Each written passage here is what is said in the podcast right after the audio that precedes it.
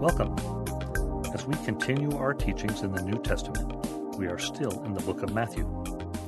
Here is Dr. Ruth with today's lesson, teaching us how the Lord Jesus has set a precedent for how to overcome temptations from the devil. I am Chris Oram. Let us join Dr. Ruth now. Hello there. Welcome to today's teaching. This is Dr. Ruth. We continue our teaching here in the New Testament. We are in the Gospel of Matthew, chapter 4. Praise the Lord. And um, let me tell you right now, so you can write this down, what I am about to cover um, here, the first 11 verses or so, you can find similar information in Mark chapter 1, verses 12, 13, Luke 4, 1 through 13. So, what is the gist of this chapter? The gist of this chapter here, chapter 4, out of the book of Matthew, is about the temptation of the Lord Jesus Christ in the wilderness and how he overcame the temptation and how he began to preach his message and the calling of his first uh, disciples, and we will start to get a glimpse of the healing ministry of Jesus Christ. So, even before I get into these verses, let us lay some foundational work here about the temptation of Jesus Christ. First of all, we're going to learn a lot. We're going to learn that this temptation of Jesus Christ really revealed to us the humanity of Jesus Christ, okay? That he truly was a human being like one of us. The difference is that Jesus Christ, being 100% God and 100% man, he limited himself as God so he could experience humanity, so he can relate to what we are facing in this dark world. And uh, the Bible teaches us, uh, such as out of First John 2 15 through 16, that temptations usually come from three realms of life the physical, spiritual, and pride. The epistle of uh, John says, verse 16 there, 1 John 2 15 through 16, for everything in the world, the lust of the flesh, the lust of the eyes and the pride of life comes not from the Father, but from the world. So we are often tempted uh, uh, in these three areas, and we will see how the Lord Jesus was tempted by Satan from these three realms of life. Okay, so uh, some background information here still. Jesus' temptation, like I said earlier, showed that he was really a human being. Now, think about this. If Jesus Christ, a perfect, sinless human being, could be tempted by Satan, what about you? Satan tempts everybody, especially if you are walking in the light. The moment you call yourself a child of God or a Christian, Satan will tempt you. No one is exempt from temptation. It's how you handle it. And we're going to learn how to handle temptations from the Lord Jesus here. And temptation in and of itself is not sin. Okay? Jesus Christ was a perfect sinless man. He got tempted. That doesn't mean he sinned. No. A tempting thought from the enemy is not sin. However, when we act on it, then it becomes sin. So don't be deceived that when you are tempted, it's because you are sinning. No, no, no, no, no, no, no. When you act on it, then it can become sin. So, number three, temptations are real. When you are being tempted, it is real because Satan is a real foe. He has been defeated, but Satan is real. Okay?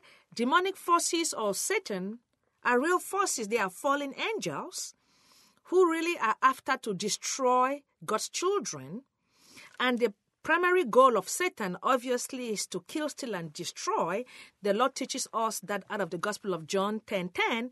And Satan does that by, he, he wants to tempt you to live according to the flesh or to live according to the standards of the world and away from godly standards. And we're going to see how he attempted to tempt Jesus to do likewise. Satan would want to tempt us away from the things of God, thereby blocking or preventing God's perfect will from manifesting in our lives. So, uh, like I said earlier, uh, we live in a fallen world. Spiritual warfare is real. And Satan tempted the Lord Jesus in an attempt for Jesus to declare his kingship prematurely. In other words, Satan was attempting to redirect Jesus' focus and his ministry, trying to pull Jesus towards physical things versus the spiritual matters of the forgiveness of sins, which was Jesus' primary mission. So Satan would attempt to redirect Jesus away from his primary calling exactly the same thing he is doing today, trying to redirect us away from God's primary calling in our lives. And Satan would question and attack Jesus' identity. And he is doing the same today. Okay? And he uh, tempted Jesus to use his power as Son of God prematurely. And lastly, Jesus was very vulnerable he had fasted for about 40 days. He was tired. He was hungry. That was when Satan attacked. Just like he is doing today, he will attack us at the point that we are very vulnerable. So we have to be alert. And this temptation really showed Jesus' humility because Jesus was 100% God, 100% man.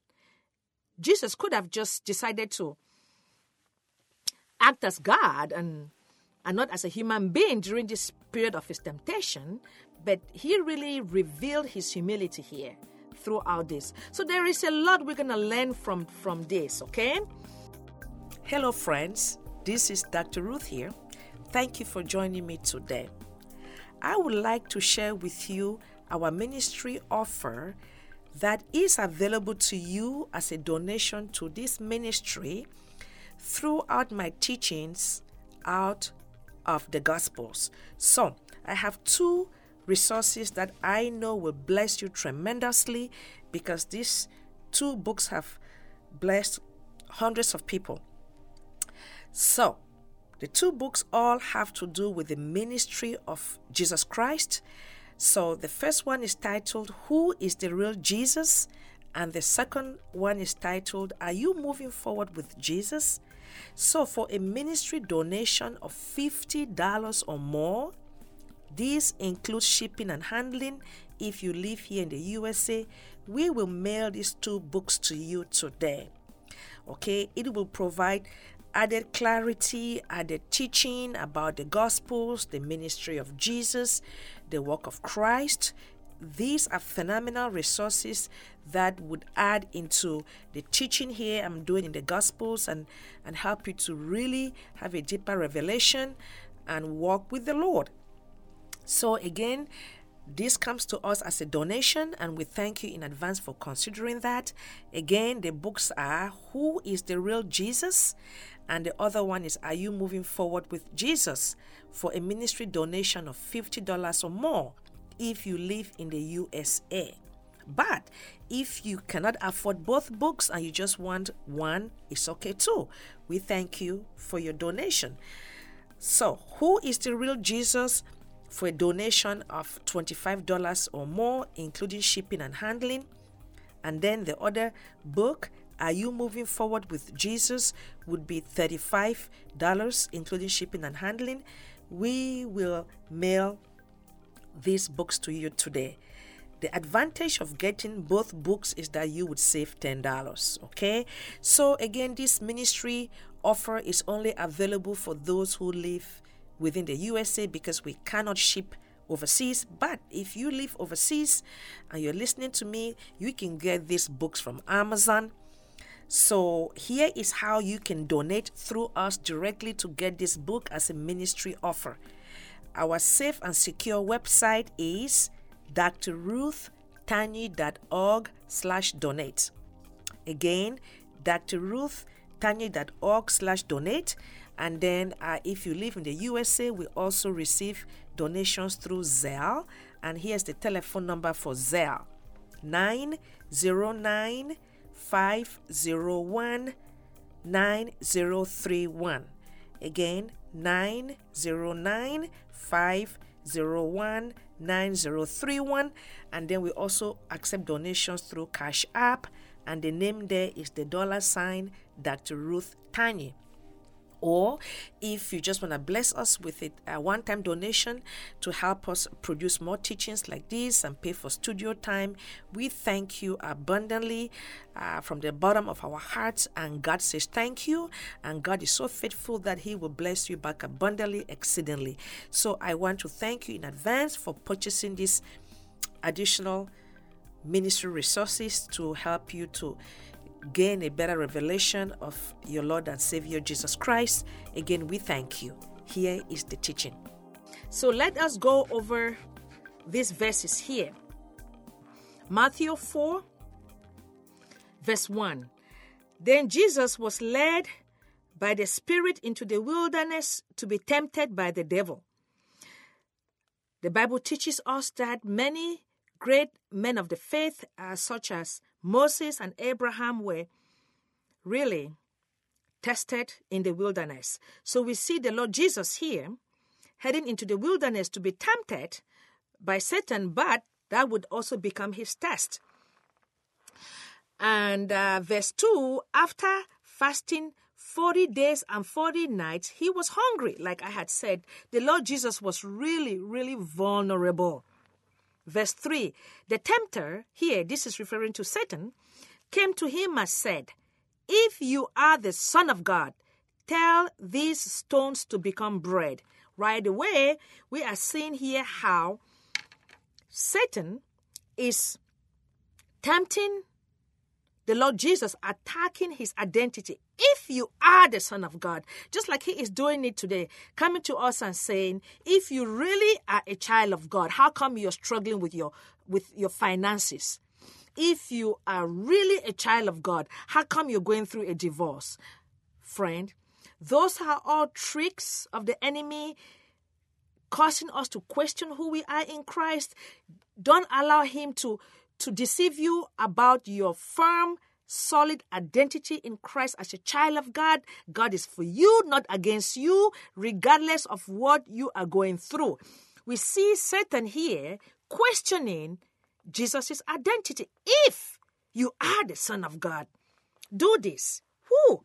Oh my goodness, trying to, to tempt Jesus to act prematurely or trying to tempt Jesus to act in pride to prove himself as a son of God. But you know, Jesus knew who he was. Likewise, when you know who you are in Christ, you don't have to prove yourself to nobody. You just have to be humble. Okay? Jesus answered, It is written, Man shall not live on bread alone, but on every word that comes from the mouth of God. The Lord Jesus was quoting scripture Deuteronomy 8:13. The antidote for overcoming the lies of Satan is the word of God, which is life and is medicine. So we see the Lord Jesus here already setting a precedence how to overcome the lies from the enemy using truth, the word of God. Because the only way to overcome lies is with truth. And what is truth? Jesus is truth. The Word of God is truth. So when you are being tempted by the enemy, quoting scriptures, which is truth, is the best medicine to overcome that. We see the Lord Jesus teaching us how to do that right away. And and again, before I even proceed, Keep in mind that the Lord Jesus was really hungry at this uh, point. So Satan is tempting him with a natural desire hunger, thirst. But had Jesus given in and, and supernaturally turned the stones to bread, that would have been acting prematurely, that would have been satisfying his desire at the wrong time. Is this making sense? Jesus was hungry. He could have just made those stones to become bread so he could eat. But he humbled himself. He did not do that. So Satan can tempt us with a natural desire. But if we act incorrectly or if we act prematurely, it becomes sin. For example, sex is a natural desire. If we are being tempted to have sex prematurely, i.e., before marriage, we have to resist that until we are married, i.e., until the right time. Then we can express that desire to have sex with our spouse because then that would honor God. Okay? So it's, it's a similar thing here. So we have to know that these desires have to be used in a godly manner and at the right time, like we uh, learned here from the Lord Jesus. Moving on, verse 5 Then the devil took him to the holy city. The holy city here is referring to Jerusalem and had him stand on the highest point of the temple. Satan is showing him the world, lust of the eyes Verse 6 If you are the Son of God, there we go again, attacking the identity of Jesus. He said, Throw yourself down, for it is written, He will command His angels concerning you, and they will lift you up in their hands, so that you will not strike your foot against a stone. We see the enemy, Satan, quoting Psalm 91, verse 11 by the way, he has twisted the scripture, he is quoting it incorrectly. I will let you go and look at the way Satan quoted the scripture here, and you go back to the original Psalm 91 and do the comparison for yourself. But the bottom line here is that we see Satan twisting scripture to tempt and manipulate the Lord Jesus. Boy, the enemy is still doing that today. Have you met people who use scripture inappropriately, who quote scripture to manipulate you to act incorrectly, friend, we have to be careful because the ways of Satan is still the same.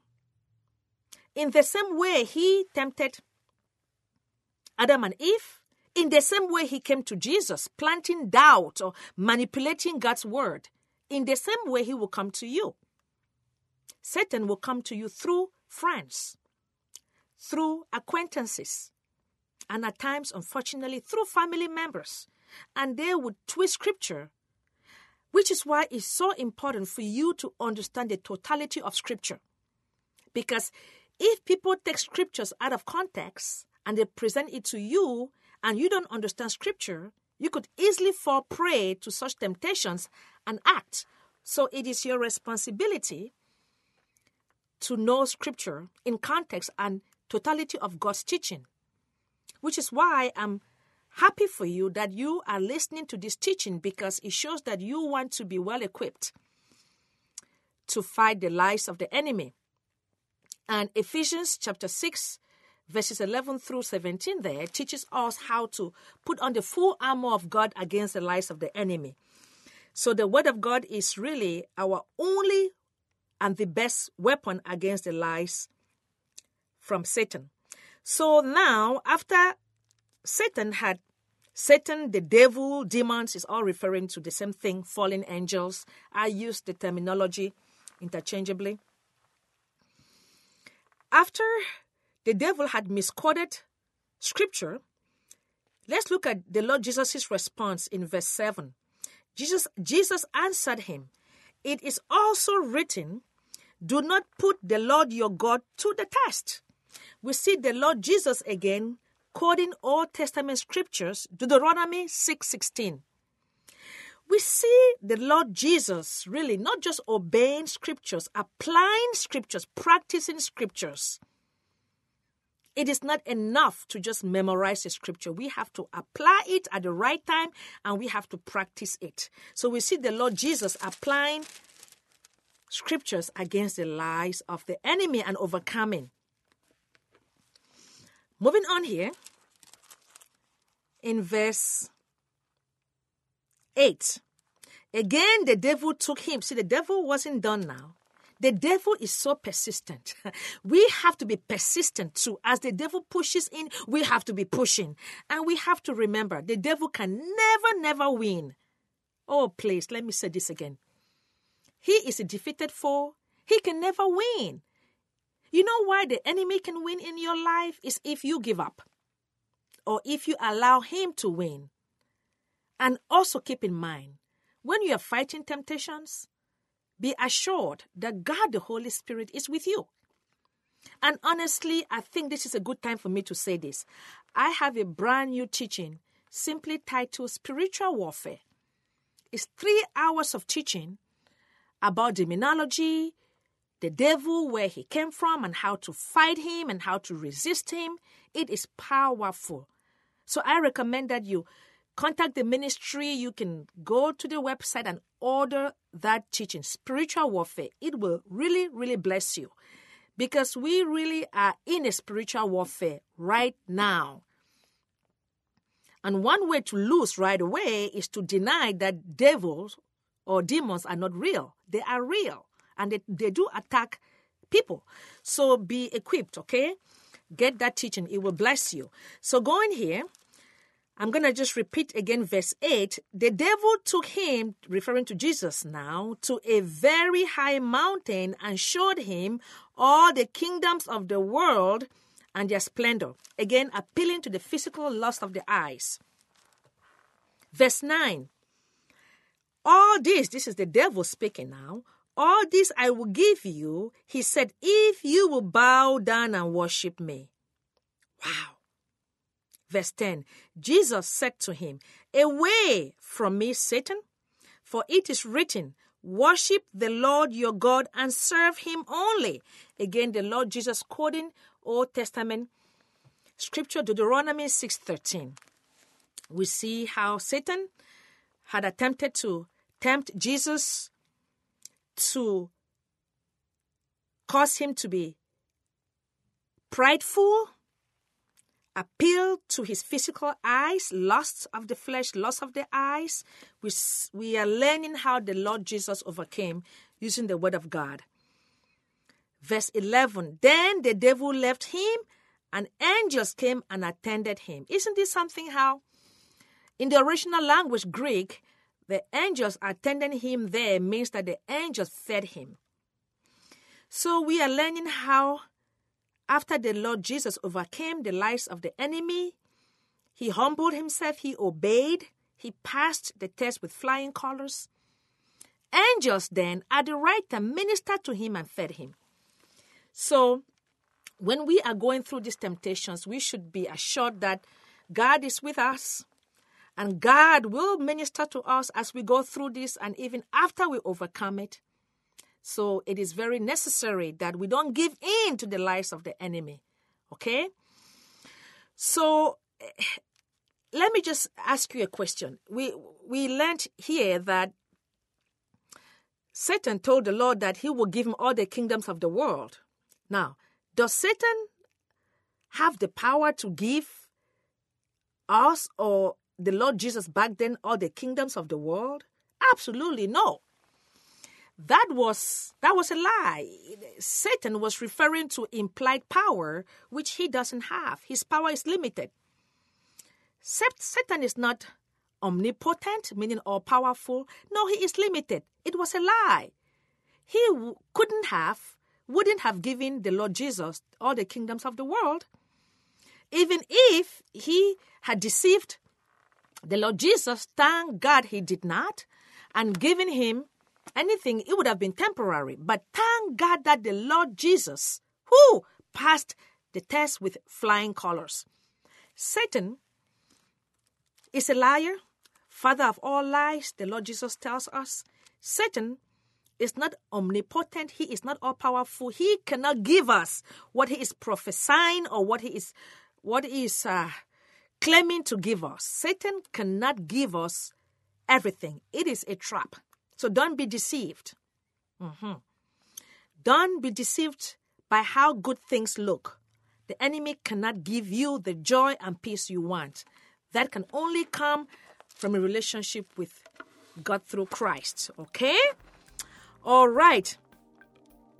So uh, that brings us now to the end of the Lord uh, Jesus' temptation.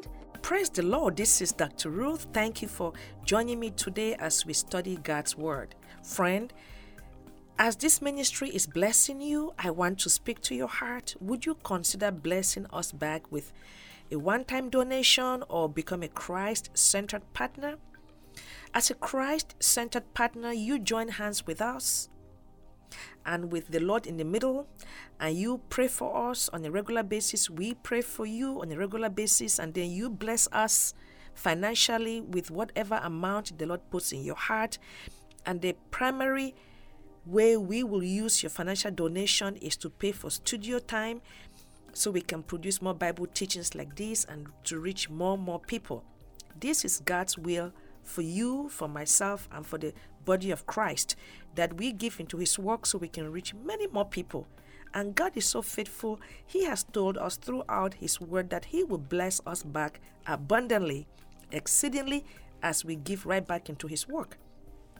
One scripture you can stand on is Luke 6:38. God will bless you back as you give into this fruitful ministry so we can pay for studio time to produce more shows and reach more people. I also want to leave you with this scripture just to strengthen you to know that when you give into God's work, God takes it seriously.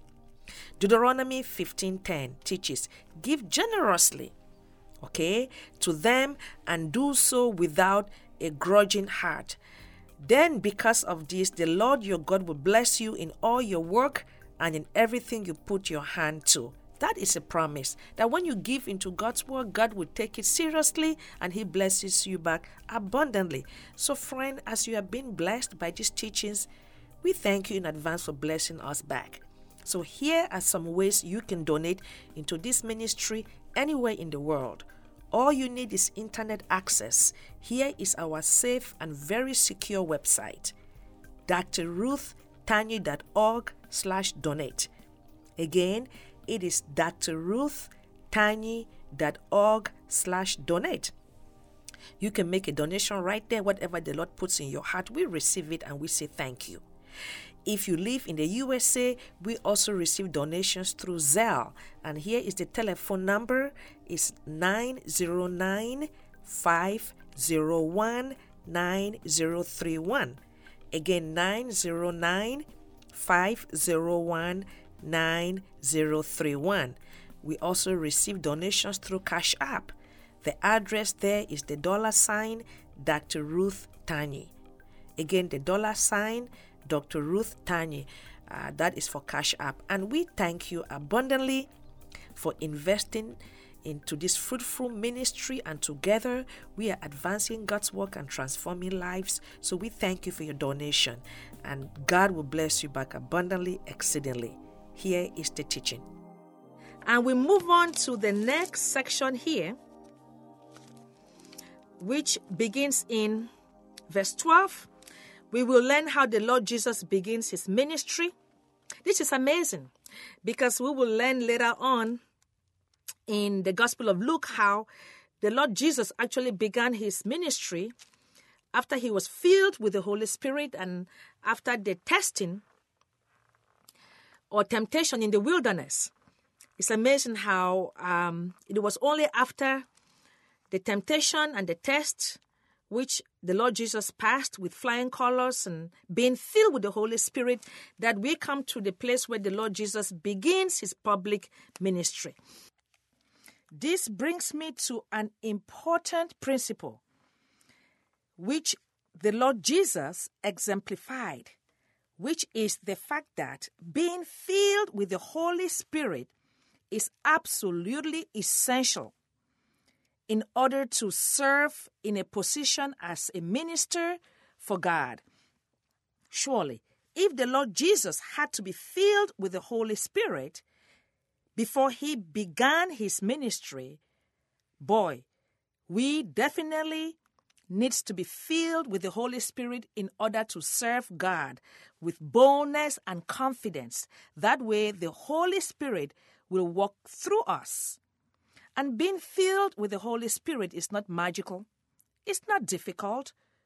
If you are not filled with the Holy Spirit, all you have to do is to ask God the Holy Spirit to fill you right now, and He will do so. And obviously, once you are filled, one evidence is speaking in tongues, but that is just one evidence.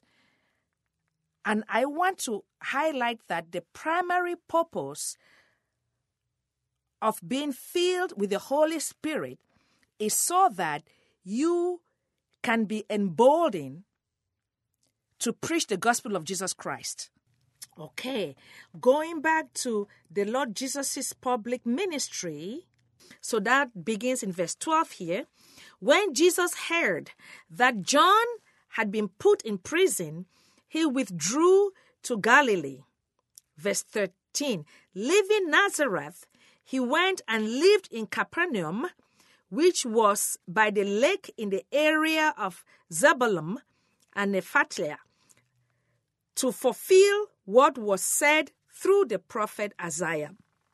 So we see how the Lord Jesus now had moved to the area there of um, Galilee in the town Capernaum, right there. And this is to fulfill scripture. This scripture, again, we see Matthew showing how Jesus Christ, the Messiah, is fulfilling Old Testament prophecy. This was prophesied in Isaiah 9, verses 1 through 2, that a bright light. In fact, let me just read this. Beginning here in verse 15, just so you know, um, the land of Zebulun and land of Naphtali were two tribes out of the 12 tribes of Israel. So verse 15 reads, Land of Zebulun and, and land of Naphtali, the way of the sea beyond the Jordan, Galilee of the Gentiles, the people living in darkness have seen a great light.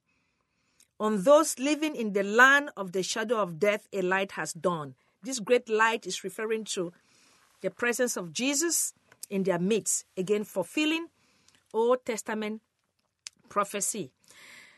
We come to verse uh, 17. From that time on, Jesus began to preach, Repent, for the kingdom of heaven has come near. So we see the Lord Jesus now.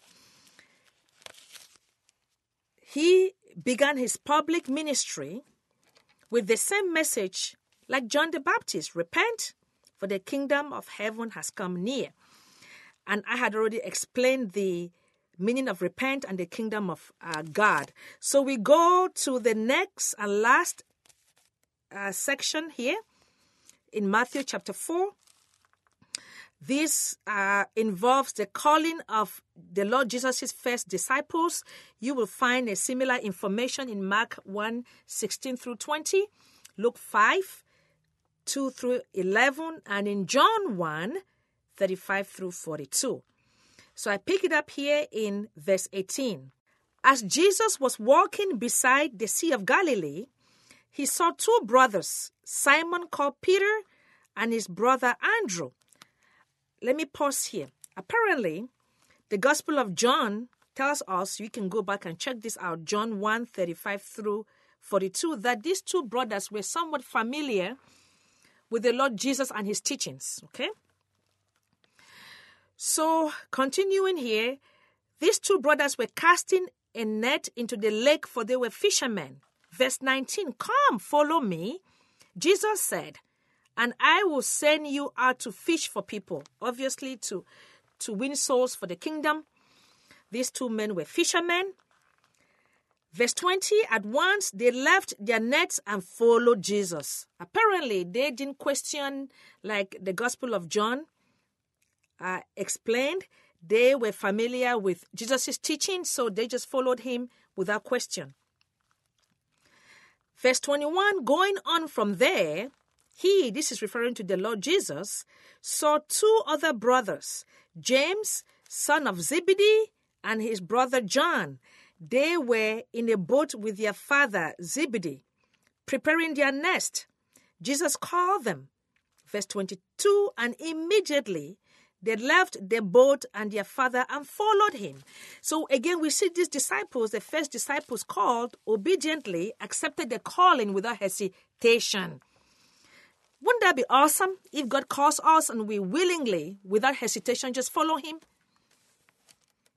It is an honor to be called by God for his service. All of us Christians are called by God into the ministry of reconciliation, meaning telling people about the goodness of God, about the fact that Jesus Christ has died and he is alive. They can have a relationship with God through Jesus Christ, reconcile people back into a relationship with God. All Christians are called into that ministry. But God calls specific people to specific offices, such as teachers, pastors, evangelists, prophets. What an honor to be called by God, and you acknowledge that because it is really the highest office in the land to work for God. So the point is, when God calls us, we should not really hesitate because because God will care for us. God will will truly reveal more of Himself to us. We would live a very blessed life working for God than doing anything else. Just like we saw these disciples accepted the calling willingly. Okay? We come to the last few verses in chapter 4 here. We will start to get a glimpse of the Lord Jesus' authority over sicknesses and diseases. So, verse 23 Jesus went throughout Galilee, teaching in their synagogues, proclaiming the good news of the kingdom and healing every disease and sickness among the people. Let me pause here. Bible scholars tell us that back then, during the ancient nation of Israel, during this time when Jesus was ministering here, any Jewish town or city, if you will, that has over 10 Jewish families, a synagogue would be planted. A synagogue today, we would say like a church.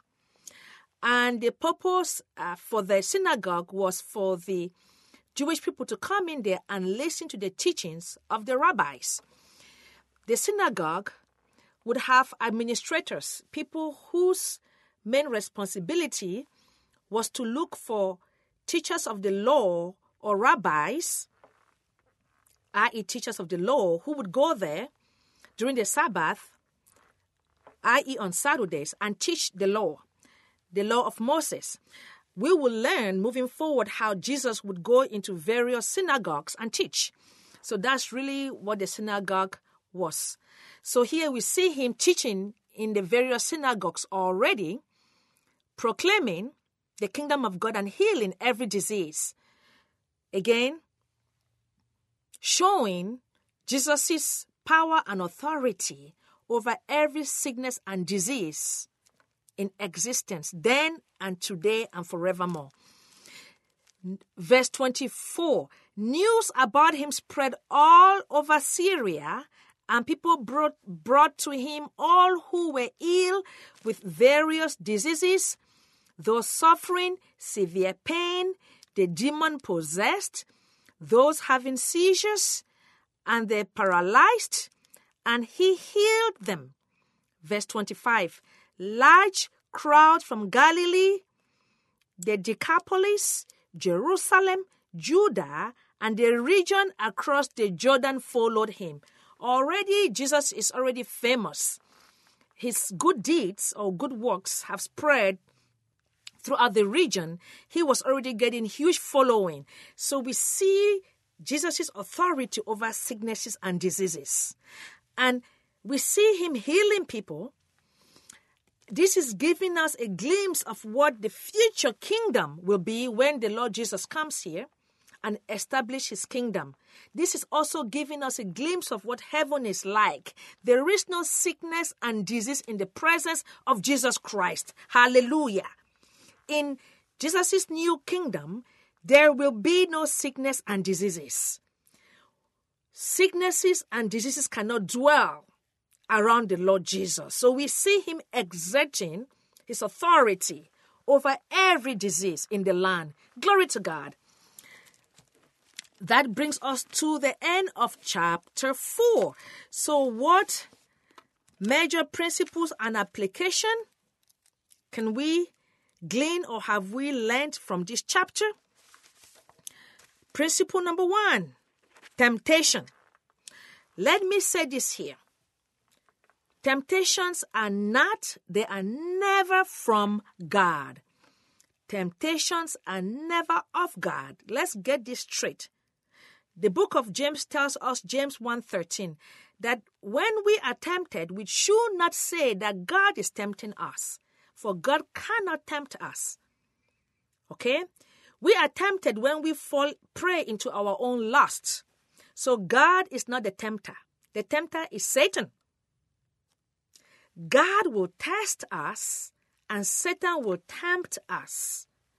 During the temptation, God would, would use that as a test to strengthen us. Testing in the life of a believer is a good thing to strengthen our faith, to enable us to be more dependent on God, to help us to be Christ centered and Christ focused, because we need to depend on Him to overcome the temptations. And like I said earlier, temptation in and of itself is not sin. When we act on it, then it becomes sin. Okay? Second principle we learn here is the antidote to overcome the temptation is the word of God. And uh, the third principle here, we saw prophecy being fulfilled. What is the general application? I have talked about this already. Satan can walk through people to manipulate scriptures to put us into a place where we compromise. Never compromise.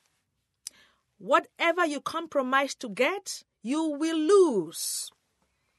Compromising is a word from the enemy. All right?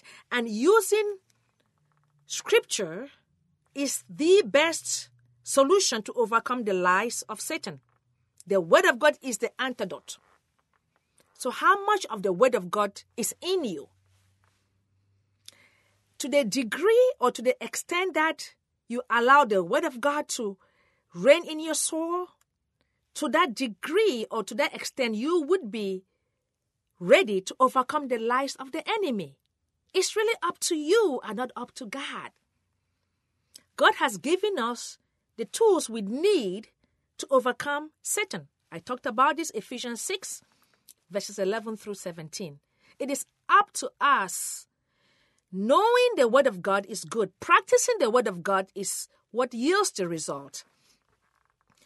We have to be well equipped to understand the totality of Scripture, to know Scripture in the proper context so we are not deceived. At the very least, if somebody is quoting Scriptures to you, or pointing you to certain scriptures, if you are not sure, you go and do some investigation. Go to the Bible yourself. And if you are a child of God, you have the Holy Spirit indwelling you to warn you. Hey, slow down, check it out. The Holy Spirit is a spirit of truth. He leads you unto all truth, truths rather, and he would confirm scriptures to you. He lives on the inside of you. He inspired the scriptures. So you go back and study the scriptures for yourself and get that confirmation from the Holy Spirit. Do not act on scripture if someone brings it to you and you are not sure. Never act on what you are not sure. Go to the Bible, verify it yourself, pray and trust the Holy Spirit for clarification. And at the very least, contact your pastor or a Bible teacher for further clarification. Do not be deceived. We have all the answers in the Bible. So trust the Word of God. It is your only antidote. And again, for those of you who are struggling with trusting the Word of God, I have a book simply titled, Can I Trust the Bible as God's Word? I recommend you read that simple book, less than 100 pages. It will really strengthen your faith. Okay? In Jesus' name, I hope you receive all that. Father God, I thank you for your word. Father, we thank you for your revealed word, which is powerful. Your word is you, you are your word. You, we cannot separate. Thank you for your word, which has the answers to all of our problems. Help us, Holy Spirit. Teach us, Holy Spirit, our teacher, how to not just know the word of God, but how to apply it into our lives practically so we can see results. Teach us, Holy Spirit, how to use the Word of God as our only and our best weapon against the lies of the enemy. Help us, God. We rely on you. We rely on your strength. We thank you for we believe you have answered this prayer and you are helping us to walk in the light. I have prayed in the name of the Father, Son, and the Holy Spirit, and everyone who agrees says, Amen. We trust that you have now been equipped on how to confidently use God's Word to overcome the lies and deception from your enemy, the devil himself. So may you walk in that confidence today and always. In Jesus' name, amen.